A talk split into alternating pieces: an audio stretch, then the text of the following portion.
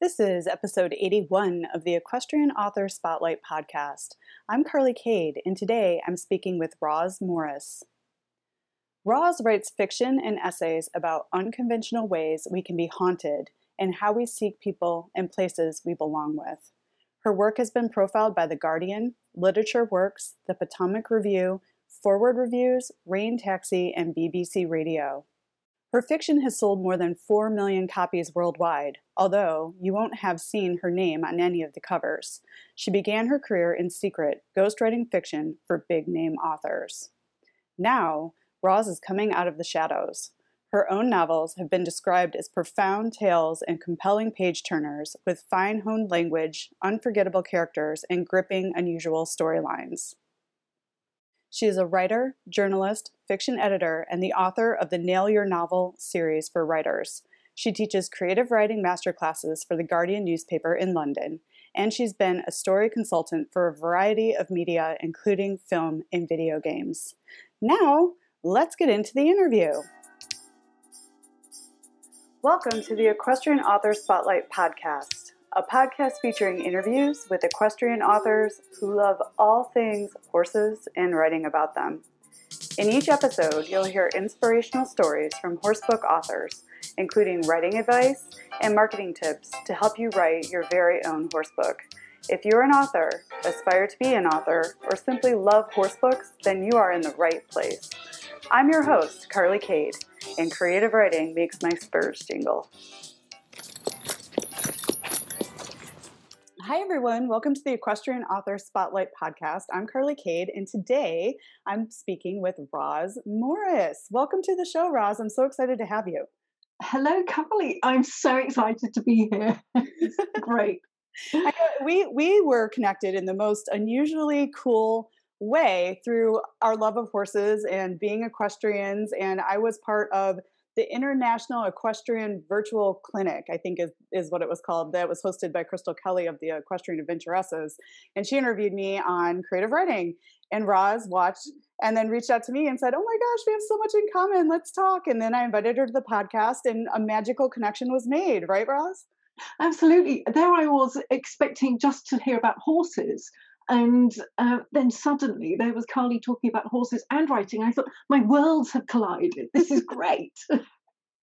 That's the best thing, the best thing on earth, right? Horses and writing books about them, which we're going to talk about with Roz today. Roz is uh, has an incredible career. Started off as a ghostwriter and is now working on her own collection of books. And we're going to get into what she's up to, what she does, what she writes about. But before we start talking about that, here comes the question I always ask at the beginning of the interviews. Roz, how did your love affair with horses begin? Well, it began because I, I grew up in a an old house that had stables, and uh, and it had a coach house. So obviously they were coach horses. That's how people got about. It was built at the, the turn of the of the 20th century. And the, the stables were now used as sheds, but there were still mangers there and, and just little relics of how they had once been used.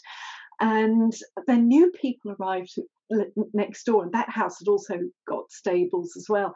And they actually had ponies. And I went and made friends with them, and um, they were so cool. The people were cool, the ponies were cool, their whole life. And, you know, they had all these lovely bits of gear. You know, isn't a saddle about the most delightful thing you could ever look at? Absolutely. And, yeah, and you know, the smell of the barn and everything. I was absolutely desperate mm-hmm. to ride. And these these kids, they, they could do anything. They were so cool being able to gallop about. And I tried and I was hopeless. I fell off all the time, couldn't control the, the ponies. I was just really, really bad. And my parents didn't want me to get into riding because they were obviously thinking, well, that gets really expensive. and um, so I kind of fed my craving by occasionally stealing rides on the, the friends' ponies when they would let me, and it was always going wrong.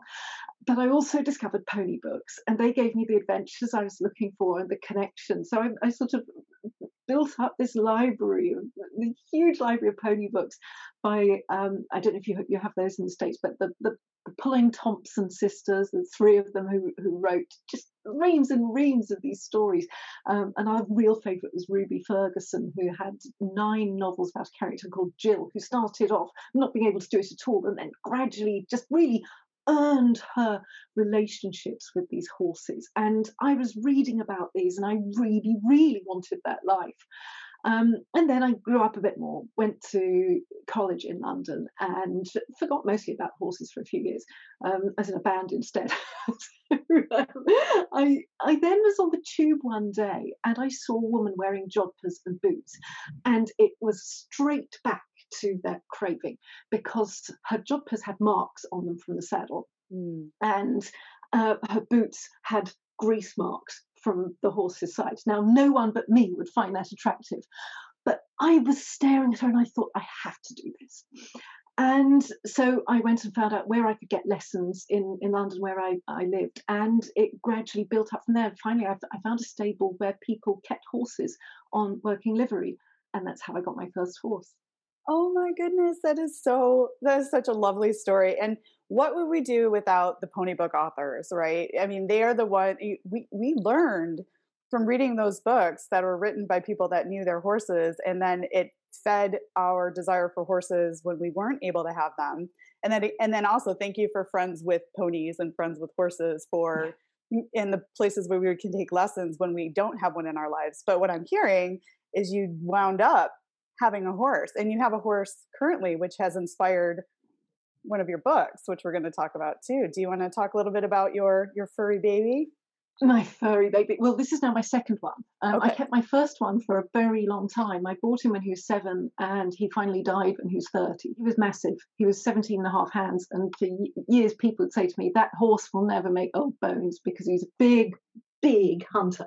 Mm. And um, I just, I was just really lucky. He, he developed arthritis when he was 18. Mm-hmm. He'd probably had it all his life because he moved in a bit of an awkward way, but no vet could ever say exactly what needed to be done. So I just kind of carried on. And um, he's just a lovely natured thing. When he was 18, he was diagnosed with arthritis, and it turned out he'd got absolutely every bony change.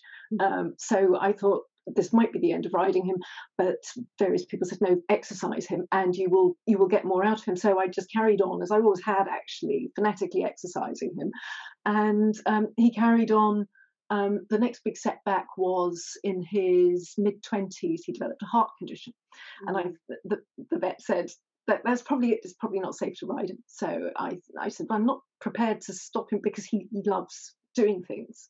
And so I started exercising him in hand, um, and I would take him running with me.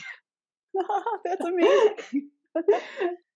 and he would trot with me on a on a lead rope. And you, you think how strong that animal was. Sometimes he'd be belt off, and then he'd realise I haven't got her with me, and he'd stop and wait. and I became known as the, the woman who went running with her horse now this is actually a first that I've heard. I've seen people talking with their dogs, but not with their horses. But what a what a commitment you were to him too, and keeping him healthy and giving him longevity. And that's something that I think equestrians know, but not everyone knows. Like there is such a value to the relationship, even if when they get older you're not able to ride. You know, there's so many things you can do with them in hand and on the ground, and and just grooming them can be such a healing emotional experience. So there's still a lot of value, even if you can't get in the saddle and compete, right? Absolutely. And uh, if you told me that when I first bought him, that I would end up just leading him around, I'd, I'd have been very disappointed, actually. Mm-hmm. But as you say, the relationship becomes everything mm-hmm. um, because that's what you build up over that time. So um, yes, I, I, got him to thirty, and and, and then he did start to decline a, a, a bit too much, and and so the, the kindest thing to do was to to say goodbye. And then six weeks later, I found another. and and that has not been plain sailing. I'm now in my third year with him, and he's another Irish hunter, not nearly as big. He's quite petite actually by comparison. Mm. Uh, very different person. You you realise when when you have a horse for a while how how much you know their personality. And this mm. one is totally different, but he is very sweet. Mm. Um, so we're kind of just getting to know the world in new colors really. The things that he likes and not the things that the other one liked but mm. it's so rewarding. Oh that's amazing. I think this is a great spot to go into actually your second novel, which was inspired by your Irish Hunter. And I think, you know, we're going to talk about all your books, but I think this is a great place to talk about the book and the horse that inspired it. mm-hmm. Yeah, um, I actually have a copy here. Um, well, it doesn't have a horse on the cover, but it's it's got all the sort of atmosphere, and I'll explain, and then this will make more sense. It's called Life Form Three, and it's set in the future, which is unusual for a horse book, but it's just what I felt I, I had to do.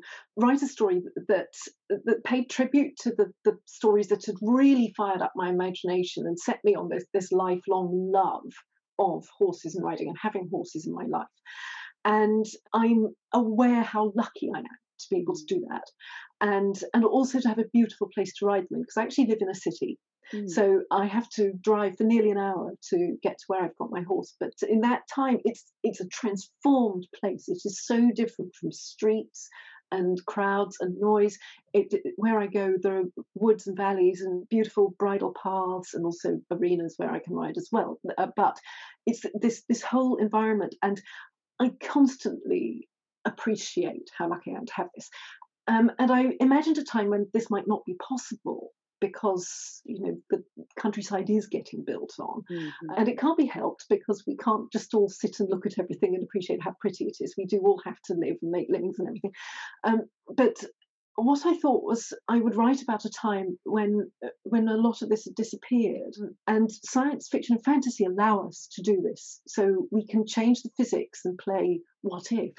And the novel is about a time when there's just one remaining piece of countryside, and it's been made into a theme park, and people can go there and they drive around. They don't walk. They don't do that anymore. Hmm. And they just drive around to look at the old world and then it's woods and valleys and a, a, few wild cows and horses. And the viewpoint character works there. He's a groundsman and he's just doing things like clearing up poo and um, you know just the stuff you have to do to keep keep a place looking nice that nobody realizes, and and cutting hedges and stuff. So he's like us. He's deeply fulfilled by his relationship with with the land and also with horses, although he doesn't yet know that, because the other thing about him is he gets glimpses in dreams that he's riding a horse. He, he doesn't know how he's doing this, but he is. And it just grips his heart.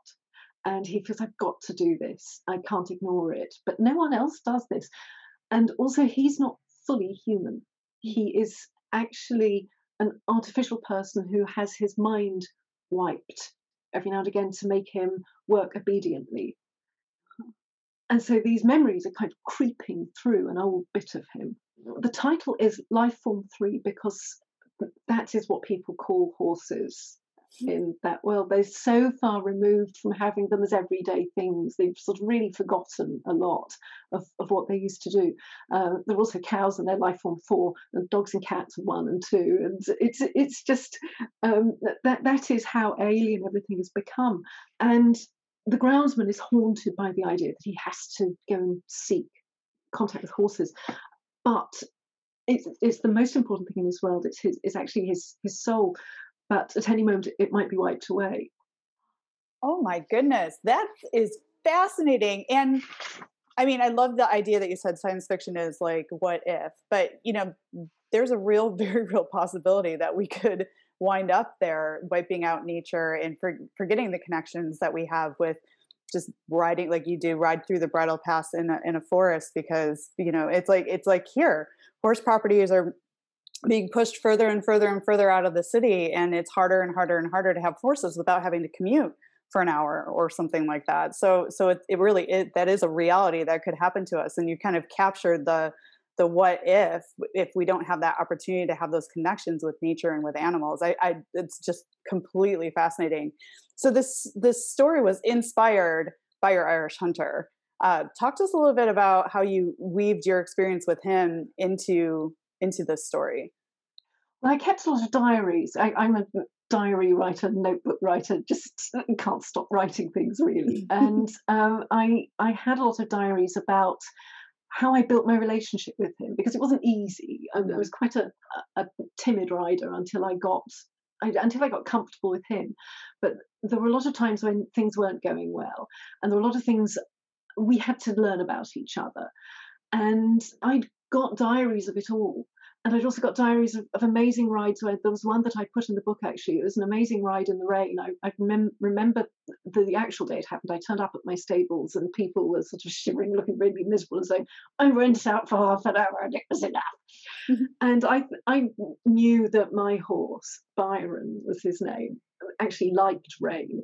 And uh, we went out, put waterproofs on. We went out for two and a half hours. We had the most brilliant time. Oh. He was just loving it, and I was loving it. We were so in tune, and I, I put some of those rides in it too, where where there was just something about being deluged by nature mm-hmm. and invigorated by it, and just enjoying our enjoying our, our bodies and the sensations and the and the communication between them. I, I remember being on the path and just sort of looking at it and thinking, now we'll gallop. And he went, yes, we will.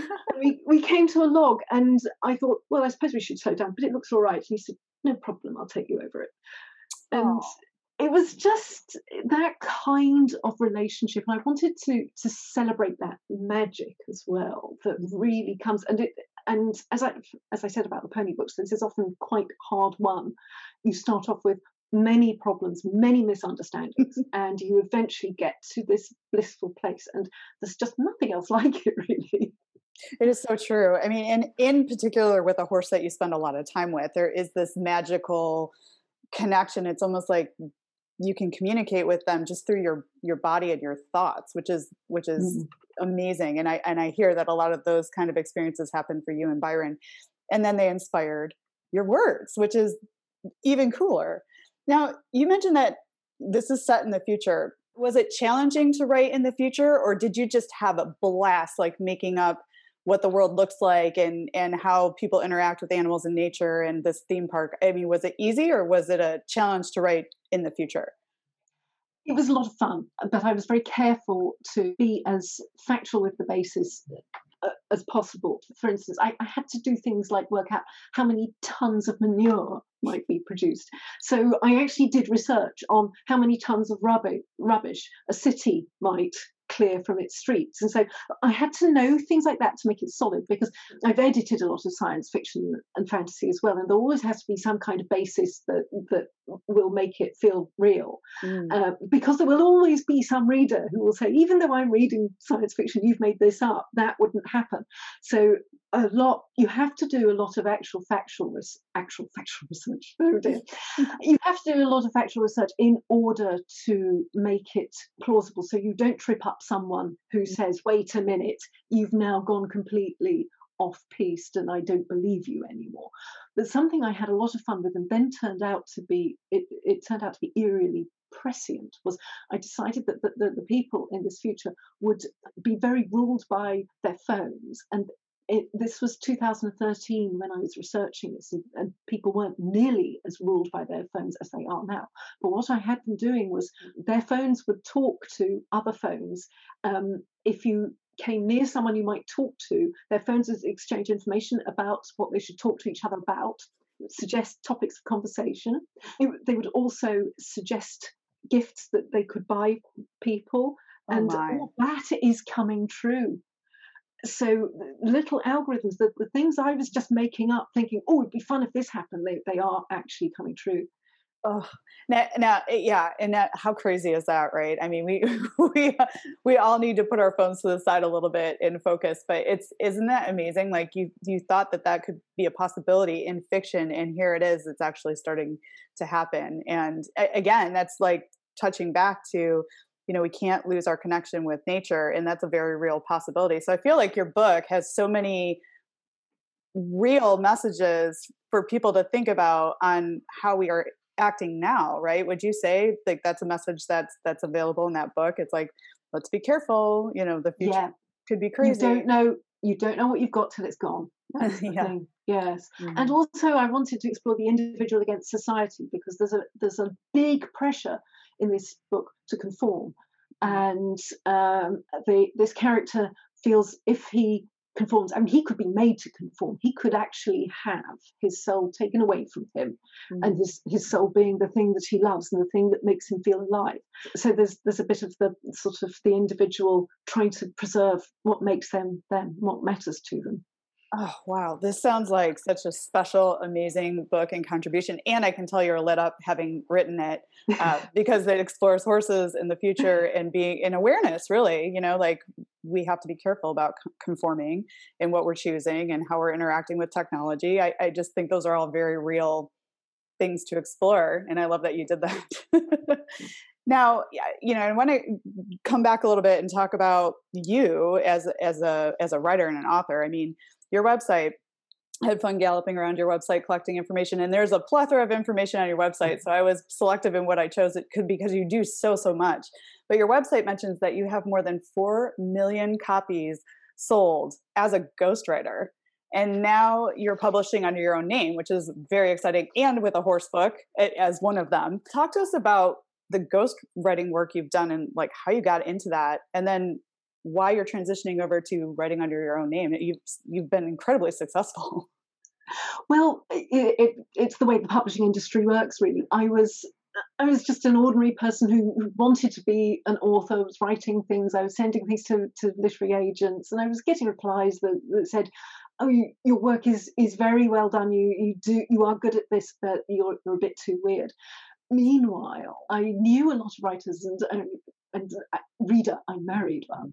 Uh-huh. Uh, that's that's a really good move, by the way. Marry a writer, and, and he he did a lot of contract work, including ghostwriting and writing series to to order for publishers. Very commercial work, and he was commissioned to write a, a book for a series, and he, he wrote it. It was a novel, the publisher then discovered that it didn't fit with the other books in the series because they they'd actually misbriefed everybody. So oh, they, no. they had they had a set of 12 books that didn't look like they belonged together. So they said to him, Can you just rewrite this, add this, and this, and this? And he said, Oh, yeah, sure. So he said to me, I can't, I've got another book to do, but you could do this really easily so I did. And he sent it to the publisher, didn't tell them that it was written by me and not him. They said, You saved our and thank you so much. And then he said, Actually, it was my wife who did it. So that was my first ghost written book.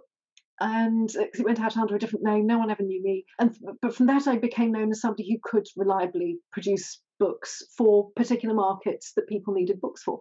And um, that, that's how I got in. And these things are mostly done through personal contacts. You know, people just know they did a good job for so and so, so maybe they might be what I need. And I ended up writing quite a few novels. I seem to specialize in novels. Mm-hmm. so I was writing novels for people who had great big followings, and I, I was just fitting what their readership needed and it was a brilliant apprenticeship. It wasn't what I would have written for myself, but as, as a as an exercise because these were very commercial books, and I was working with very commercial editors. But it was absolutely great for d- discovering what each kind of genre needed, working with editors, working with authors as well who needed their own their own spirit put into the book. And I was doing that, but I'd always had this dream really wanting to do something for me. And the, the more I did for other people, the more I felt what I write for myself has got to be truly from the soul. Um, mm. and that's why I ended up writing a book that had horses and artificial people and it was set in the future. And mm. when I tried to sell that to publishers, they said, well, no one's really allowed to do that with horse books. You're mm, you don't fit anywhere. And they they also said if you were Neil Gaiman, you'd be allowed to do this. And I thought, well, because I'm Roz, I'm not. That's not really good enough for me. Anyway, I've ended up writing books that are uh, sort of very very personal in how they appeal to me and then making them into something that i hope will will really grab a reader. Using all the, the storytelling techniques that i that i learned while while writing very commercial books.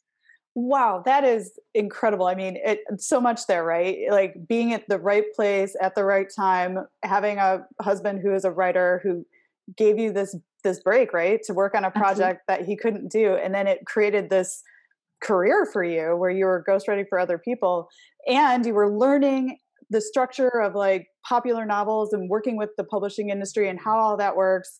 But you still had that calling where you were like, I want to write what I want to mm. write. And you're, you're, you're doing that. It, I have to imagine like, I mean, what is the experience of being a ghostwriter? Like you write a book for somebody else and you have to probably put so much of your ego to the side and your creativity because because you're you're writing on, under somebody else's name like how do you how do you suppress like your humanity and your ego around your creativity when you're ghostwriting? I just I'm really curious. well, I think it was easier for me at, to, at the time I did it because I hadn't really found out who I was. Mm.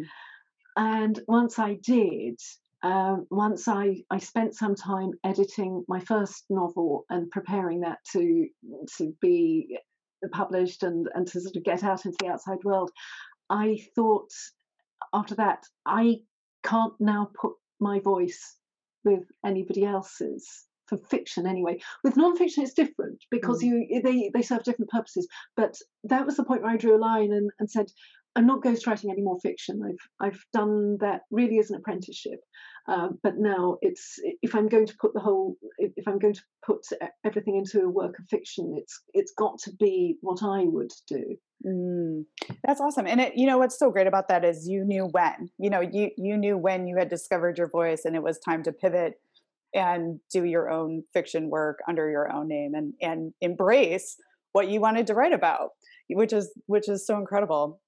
Now, you write, I mean, it's you've had this incredible apprenticeship, you've written a lot of books, and you also write across genre. Talk to mm. us about the types of books you are writing under your own name because you you have quite a few of them.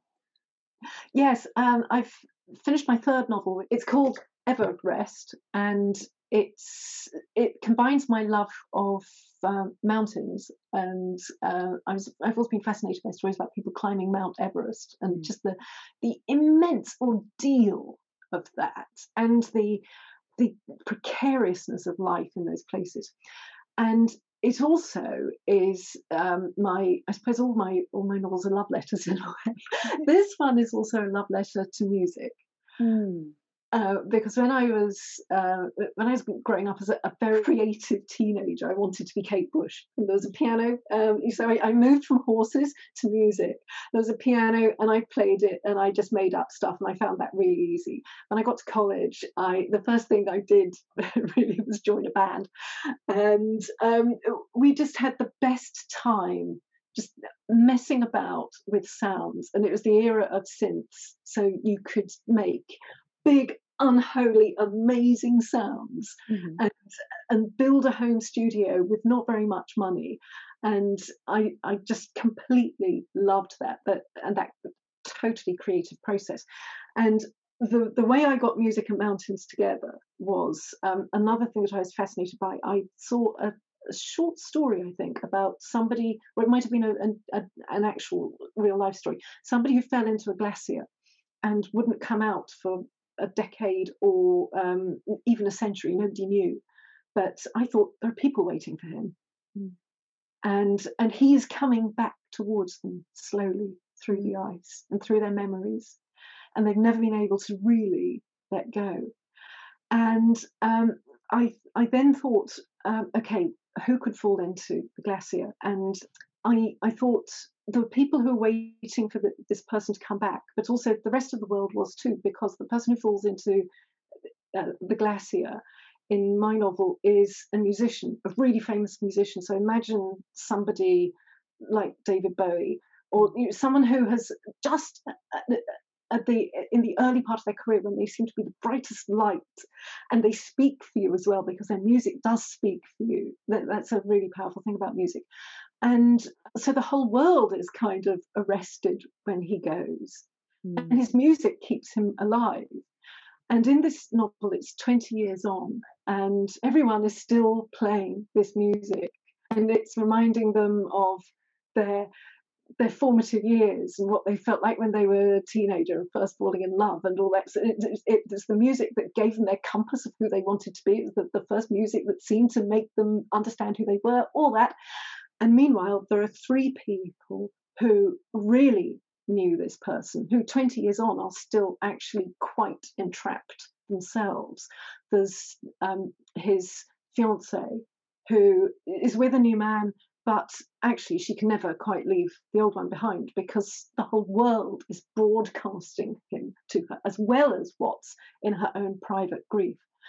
There's also his musical partner, who's a school friend. And that's where I used my experiences of making music and just starting off by thinking, we are inspired by music. We want to make music like the, the people who um, who have enthralled us. And so he has actually turned his back on the music business and is now a recluse in the mountains because um, he just needs to get away from it all. But but still, if he goes near anybody who knows who he is, then they just think of him as this little. First of all, they say, "You've got old." and and then there's a musician who nearly had a big break working with them and feels he's never been able to be recognized on his own terms for the music he could do so there are these three people who who they're all really needing to let go of this and they're as imprisoned as this man in the ice who may or may not be found so that's Ever Rest wow oh my gosh okay like we have so much in common you you were right when you reached out to, to me and you said we have so much in common because the writing the horses and the music. I mean, I can completely feel where you're coming from with the music, like how it creates you as a young person and how it connects with you. And I, I was never a musician, but I did work in the music industry as a artist and development representative. So I worked right. with artists. So I, this is, this is, this is so cool listening to you talk about that. Like I literally got goosebumps, you know, like how all the stories come together. And, and I love this because you are this is what you want to write about this is what your muse or your soul is calling you forward mm-hmm. and your experiences in life are feeding it but it you know it's fiction you know but but you're using these like really profound emotional experiences that you've had whether it's the rain with Byron or it's you know you're banging with the synthesizers you know you're using these like full on emotional moments to create your work and i just I, I really feel your passion. Thank you for sharing that with us. I love that. Now now here's another really really neat thing about you too is you also teach other authors to write and publish. I mean given your history uh, you would be a great person for this obviously. You host a writing blog you've written and you've written a book series called nail your novel. Talk to us about the services that you offer Yes, I I do editing and mentoring. So I might be helping people with a completed manuscript. So that's developmental editing, where they they send a manuscript to me and I go through it with a fine tooth comb, and uh, essentially I end up giving them a very detailed tutorial in what's working, what isn't. Um, discuss with them what they want for certain parts of the book um, because one size doesn't fit all. Um, so something I'm, I'm very keen on is intuiting what the writer really wants mm. to get out of the of the work and um, and helping them to do that. And it, it's very rewarding to see somebody blossom. And i also sometimes work with people who don't have uh, manuscripts as far along so i might uh, mentor them. Um, there's a, a, lady who i'm helping at the moment. She said i've got all this stuff and it's um, family history, but I don't want to write a family memoir. I don't want to write a family saga. I want to make a novel out of it, and I can't get a plot. So I am a kind of plot whisperer. Oh, I love that plot whisperer. That is so cool. and actually, plot whisperer is somebody else who, who has used that as, as her blog title, I think. And it's it's great, but um, it's it, it is essentially what I'm doing. I'm yeah. I'm kind of teasing out of her what she wants the book to be delving into her characters and saying, right, here you've got something that will really work well if you explore it more. So I'm, I'm, guiding her to create the novel that, that she really wants to. And again, having done so much myself that wasn't necessarily what I would have intended to write, and having moved to the novels that I really kind of need to write and express, I, I love helping other people to get mm. that out of themselves too, because it's so rewarding when you do. Mm-hmm. Absolutely, and it, you know, and there just like there are horse whisperers. There can be multiple horse whisperers. There can be multiple plot whispers. I just never heard it that way, and I think it's real. It's really kind of a beautiful way to talk about it, like helping, you know, like helping someone with their horse and having the most beautiful connection with the horse they can. You're doing this for writers, helping them really connect to what story they have in them, but they're not sure how to how to get it out there. You know, with all the experience that you have, I imagine working with you is pretty tremendous experience. and then your book series, nail your novel. Uh, talk to yeah. us.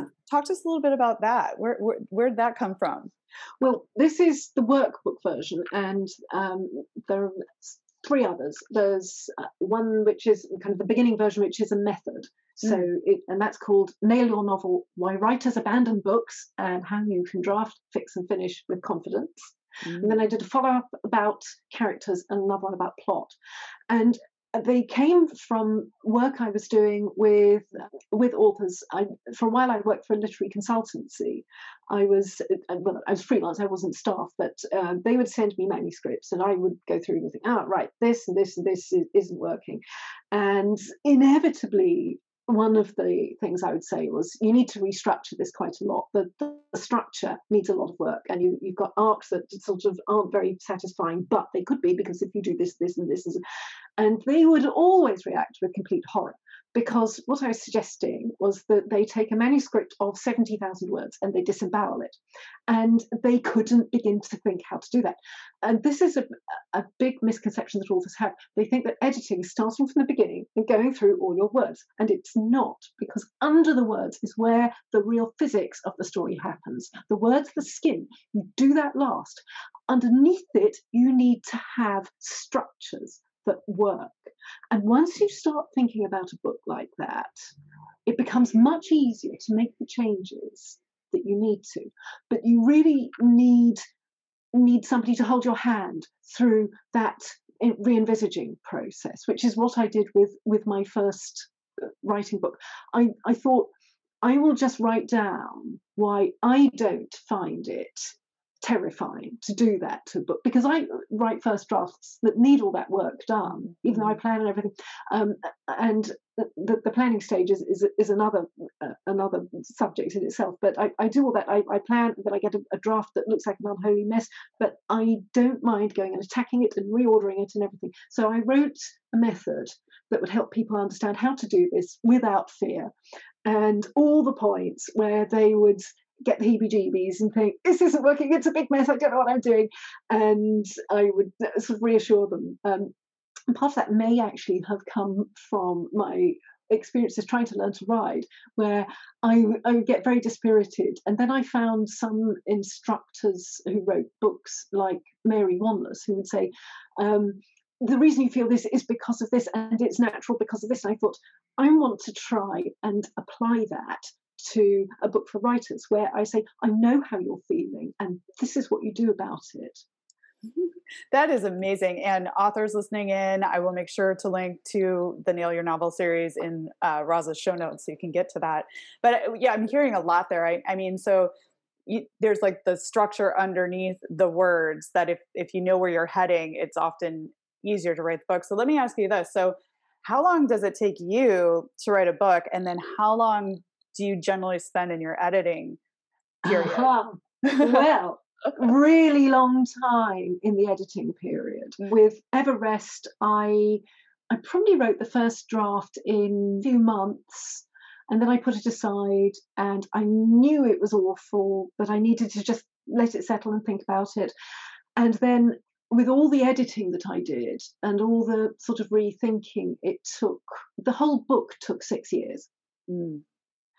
But that's because of the kind of book I was writing. If I'd been writing a genre novel, it would be very clear what the reader would need, the kinds of things that would have to happen, even though you always do them in a surprising way. Genre is not predictable, but mm. you give the reader certain things. But with Ever Rest, it it's it wasn't clear exactly what I should do with it, but I still had to to create a satisfying work that had a reason why it began where it did, a reason why it ended where it did, mm-hmm. and I took a long time figuring out what all those the, those steps should be and what the nuances should be. So if you're a kind of writer who writes for nuance and the moment by moment experience and for giving the reader a very rich experience, then it will take you a lot longer.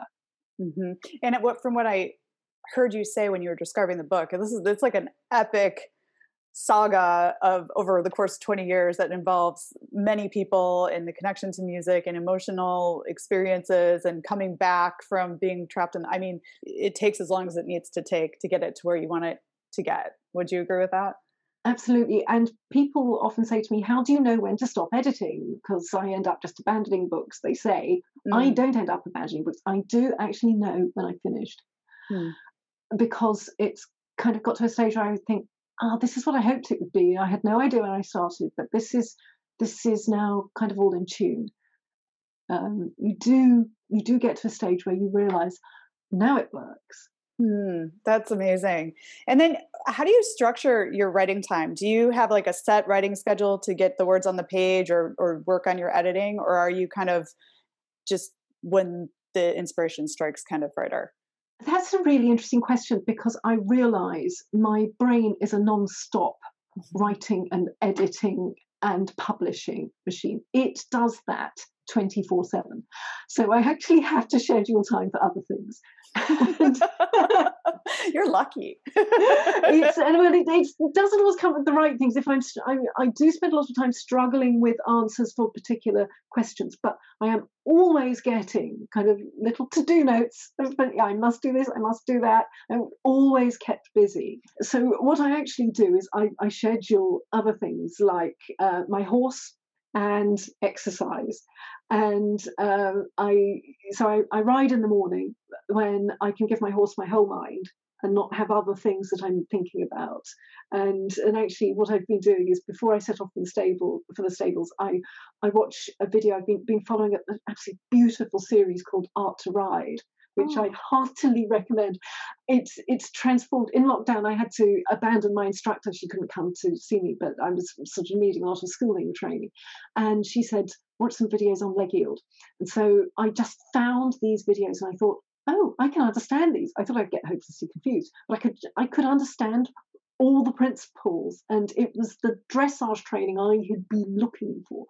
Um, and so I watched one of these videos to sort of get me thinking about what I'm going to do, and then I drive to the stables and I school my horse or hack my horse, and we, we have a lovely cuddle and groom afterwards, and, and so on. And then I I come back and, and I'm ready for the deluge of my brain saying, do this, do this, do this. But I do write a lot of to-do lists and and so I can keep track of what I'm meant to be doing. So so that that's really how how I structure everything. Oh, that's lovely. Getting a ride in first thing, and you know, mm. and just being with your animal and being at peace before all the stuff of the day takes over. That's mm. that's lovely. And then you have a lot of experience with the publishing industry like where where are you now in your author career are you are you hybrid publishing are you working with traditional publishing and independent publishing or are you going independent publishing what are your thoughts on publishing? Well, I've always tried to get literary agents for my uh, fiction. I, I had a, a, literary agent for novel one, which is called My Memories of a Future Life. That's another strange idea that, that became an epic. I had an agent for that, but she couldn't sell it. Mm. I had an agent for Lifeform three. Um, basically, he loved it, but he said, I don't know if I'll be able to sell it, and uh, really, you're not allowed to do this unless you're Neil Gaiman. And he couldn't sell it. Uh, with Ever Rest, I sent it to agents and I got a few enthusiastic replies from agents saying, send me this immediately, it sounds amazing. And then they, I think they were waiting to see if anyone else bit. And because it's unusual and it's not, uh, it, it doesn't really have any fashionable concerns that British publishing is looking for, they all sat on the fence. So I thought, no, no, I'm, I'm just going to self publish it because I can. So I have, I've always tried to see if, if traditional publishing would be a good fit for any of my books because I think it gives certain advantages, uh, but uh, the advantages are fewer and fewer, I think, actually. What I was hoping I would get, what would be valuable to me, would be an introduction to their audiences. Mm. That's really what I wanted. So their marketing know how, which I'm not very good at marketing, their connections with reviewers, that kind of thing. Mm-hmm. Now, not everybody who is traditionally published gets very much of that anyway, but those are the two things I, I was looking for if I if I did get a traditional publisher interested. The mm-hmm. thing I didn't need is the thing that they, they tend to offer far more readily, uh, which is making the book. Because another thing in my background is that I've worked in publishers. I was um, I was the manager of the editorial department of a very small press. And so I know all the bookmaking jobs.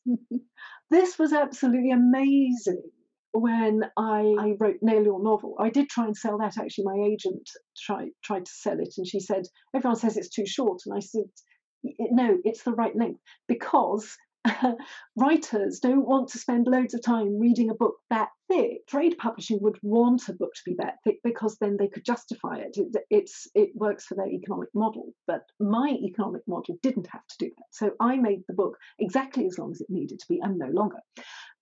So I knew with with my publishing know-how, I knew how to make it look like a decent book.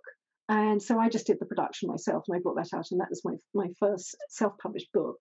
Then when I realized my novel, my first novel wasn't going to sell, I self-published that. And that felt like more of a risk at the time because it was okay to self-publish non-fiction because you could demonstrate that you knew what you were doing mm-hmm. and you had reputation if you self-published fiction then you were just one of many people who thought their novel was good enough and it was really difficult to to convince people. Now that's all changed because you can you can demonstrate that your books are good enough uh, whether they're fiction or non-fiction. But at the time it, it was a bit of a risk. The difference between them now is is just what you want out of the relationship. If you if you want a publisher look at what what they're going to give you and and whether you want that from them. I have now worked out that i don't really. I, I can do the things i need to myself. Mm-hmm. And tell the story that you want to want to tell because isn't it true that often publishers are looking for something uh, in a vein or in trend or similar to other things that have been selling and things that are a little different like horse books we often hear that mm. horse books are too niche and they don't know how to sell it but but there's this whole genre that's like really expanding with self-published or independent independently published authors writing about horses and expanding the genre. So so it doesn't mean your books don't have merit if your agent can't sell it. it just means that it that may not have been what the publisher is looking for at the time. Would you agree with that? Oh, totally. Yes, because agents have to think who do I know who will buy it? Mm-hmm. And publishers have to think, how will we sell this? We're going to be spending a lot of money on it. Mm-hmm. And we've got to make sure that, that the titles we have will make us the money that we need because we're businesses. Mm-hmm. If you're writing as a, a, sort of personal artistic crusade, you have a completely different set of needs.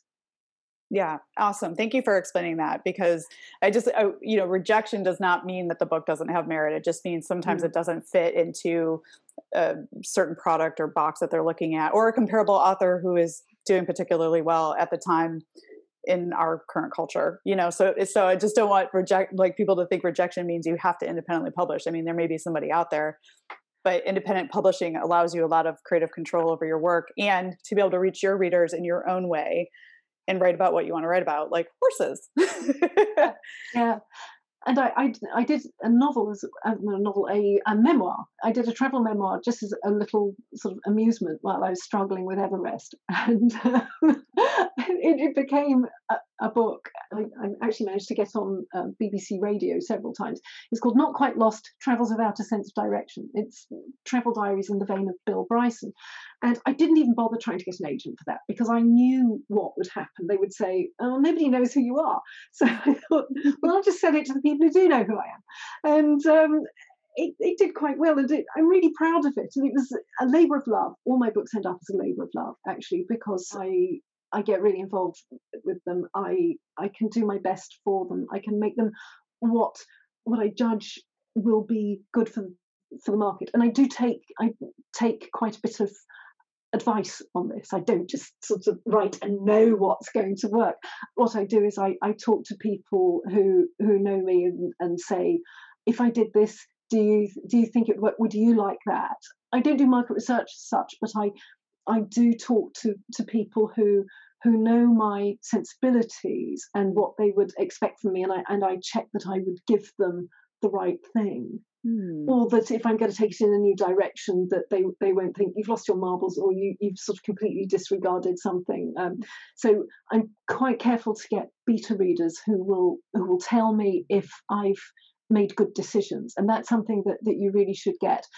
Every author needs someone who gets them and will keep them on the right track and will help them make the most of what they can do. That's very important. Yeah, that is great advice. You know, work with trusted advisors, advanced readers, beta readers, like get get opinions and feedback, you know, because you're not in it alone, right? You know, so and, yeah. it, and it's you spend so much time with a manuscript that sometimes you stop seeing things or you can't look at it from a you know a different perspective so that's where that feedback comes in very valuable. So that's yes. great advice. And you need that from the start as well. Mm-hmm. Always try to find people who will, you, you don't want people always tell you you're good. That's not what you need. You need people who will tell you what your strengths are, but they also need to tell you what your blind spots are. Mm-hmm. And those are the people who, who will sort of form the, the, um, the little clan who will help you get where you need to be. Mm-hmm. Great advice. Great advice.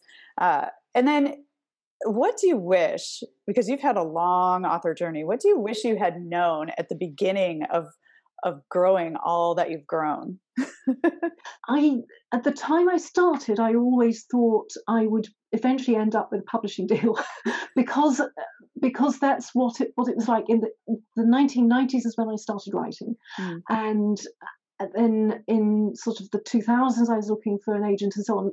Self publishing wasn't a thing then, and it wasn't possible to do it well and without.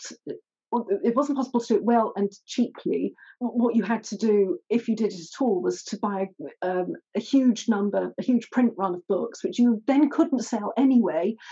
Um, and then when things like um, the Kindle came along and Amazon enabled self publishing to be done um, to a huge audience, that changed absolutely everything. But it took, I'd already been writing for quite a while and, and sort of knew a lot of people who were traditionally published. And so I thought, well, that's what I should be aiming for. But I didn't. And I self published thinking, well, the next book, I'll get a, a deal. And, and then I suddenly realized I don't need to do this because what I have got is people coming back to me anyway saying they value my books. Mm-hmm. And I'm building the reputation that I wanted, but I'm building it on my own terms with the work I really want to do and the work I really believe in. Mm. And that was very important to me. So I would have, uh, 20 years ago, given myself a little talking to and said, don't worry, you will be able to do this and you will be able to write the books that matter to you and sort of keep your integrity as an artist. Oh, I love that. That's so beautiful. And the very wise words, you know, from someone who's been there and done that. And how fortunate are we that we can do independently publishing now and maintain our intellectual property and create the brands that we want to create and write the books that we really want to write without having to fit into, you know, the, the peg in the right hole, right? We, you know, we have a lot of, lot more freedom. Yeah. So I, I, I like to ask this question too. I mean, as a creative, what is the best investment you've ever made in your career, would you say? Tuition. Tuition. So, Tuition. yeah, really finding really good people to learn from. With self publishing, I found really good people to to fill in the bits of self-publishing that I, I didn't know about. I knew how to make books, but I didn't know about any of the other aspects. So I just found really good, reliable people who could tell me how to do it. And earlier than that, um, when I was really learning the ropes as a writer, I enrolled in an evening course in a local arts college in the centre of London. And for two years, I went to a class every Thursday evening and I heard writers read out their works in progress. So there'd be two or three per session, and we'd all discuss the, what we'd heard. And it was moderated by a literary agent who was a, who was a brilliant fund of information about absolutely every kind of book. Mm. And I just absorbed so much about how readers see what the writer has written, how they respond, and the kind of questions they ask, and all the things that you have to think about. And and I had it done to me a few times as well, and it's really nerve wracking. It feels like you're being stuck with knives. I'm sure. yeah. It's so difficult to, to to have that done to you, but you learn such a lot. So that was uh, some people go and do an, an MFA. Um, that probably gives them the same thing. But I just absorbed so much about how fiction works and and nonfiction as well. But it was mainly fiction. So you learn loads by yourself and writing as as in most things it's it's a really self-taught art we we learn a lot by just practicing by ourselves but mm. also we have blind spots like i was saying with with your own book you also have blind spot we have blind spots and something like this will help you just see far more clearly. So, tuition is the thing that was my absolutely best investment. Oh, that's that's great feedback. Yeah, there's there's a lot of self education, but you can learn so much from investing with others and learning mm. from them as well. I like to ask these questions too because every author answers a little differently, and it just gives an interesting perspective into the author journey that you're on. For you, what has been the hardest thing about being an author? But then on the flip side, what's been the very best part? Well they're, they're, flip sides actually of the same the same thing. Uh, i find that um, the, there's always a, a, long period of muddle when working on a novel. Um, i don't get it with nonfiction but with, with, my novels they start off with something that's nebulous and i want to capture it and there's something that really a little heart that's really beating in there. And it takes me a very long time to find out what it really should be what i should put around it and, and so on. And there's I, I feel a lot of self-doubt at the time.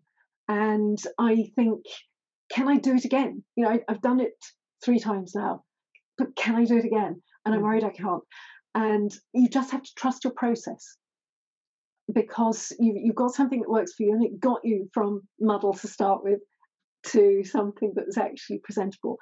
And it will again, but it's it's very hard to. But the best part is when somebody tells you they loved your book that you gave them an experience and they're complete stranger they don't don't know you but they read your pages and they got so involved that they had to tell you they loved it.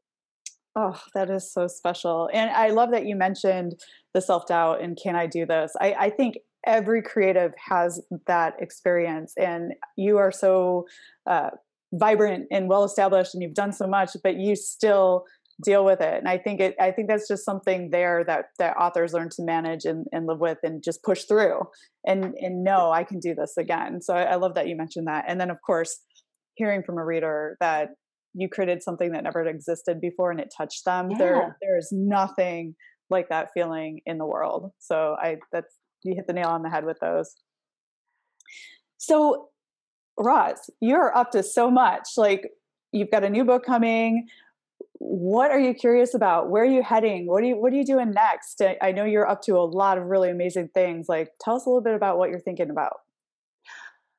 I have got the germ of an idea for my fourth novel but i have no time to really settle with it and i need to settle with it in order to get something out of it but i have got a bit of anxiety about it i'm thinking can i do it again? Oh no. Um, at the moment um, i'm working on the launch of my third novel and um, that that is quite demanding. Um, it this is something that you really have to just allow proper time for, and um, you need to you need to do justice to it. There are some people who say, I only want to write, and I and I completely understand that because the writing itself is so rewarding. Mm-hmm. You know, when you eventually you've taken, as you said, you've taken nothing and you have made something that a, a big something that you can take a, a, reader's heart and mind through.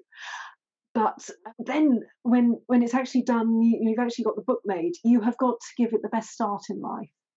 So I'm concentrating on on doing that and learning as much as I can about where are the best places to to try and introduce it to new readers and, and so on. So so I'm I'm not trying to do anything else that will compete with that, ex- except for bits of editing work and so on. But but they're sort of a separate compartment. But that's what I'm concentrating on at the moment. If I do start working on the new novel, I will just want to abandon the marketing for mm-hmm. the for the one that des- that deserves proper attention. So so that's what I'm thinking.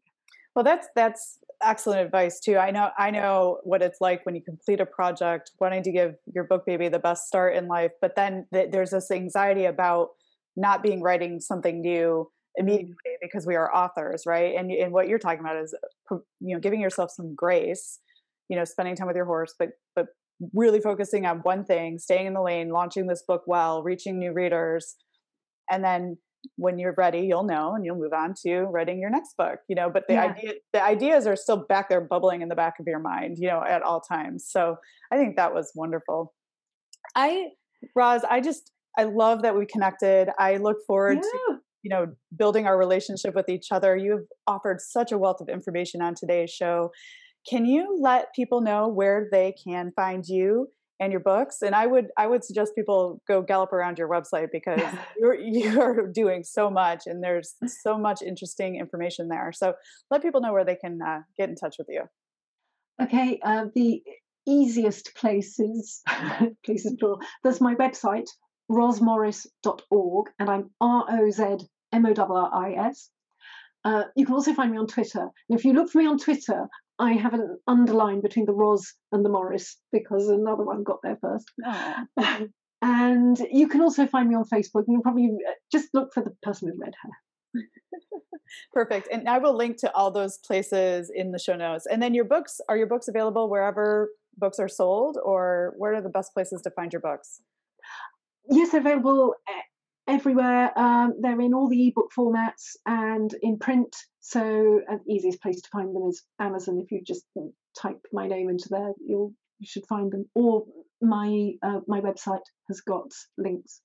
Excellent. Well, it, thank you so much for the gift of your time. I think it would be fun to have you back on the show to talk more about your adventures in writing and maybe dive deep onto one of the topics that you do teach yeah. about I, like like plotting or maybe we can talk a little bit about more about your book series but i'd love to have you back on the show again and help educate authors further. Oh, that'd be great. I've so enjoyed talking to you. It's great.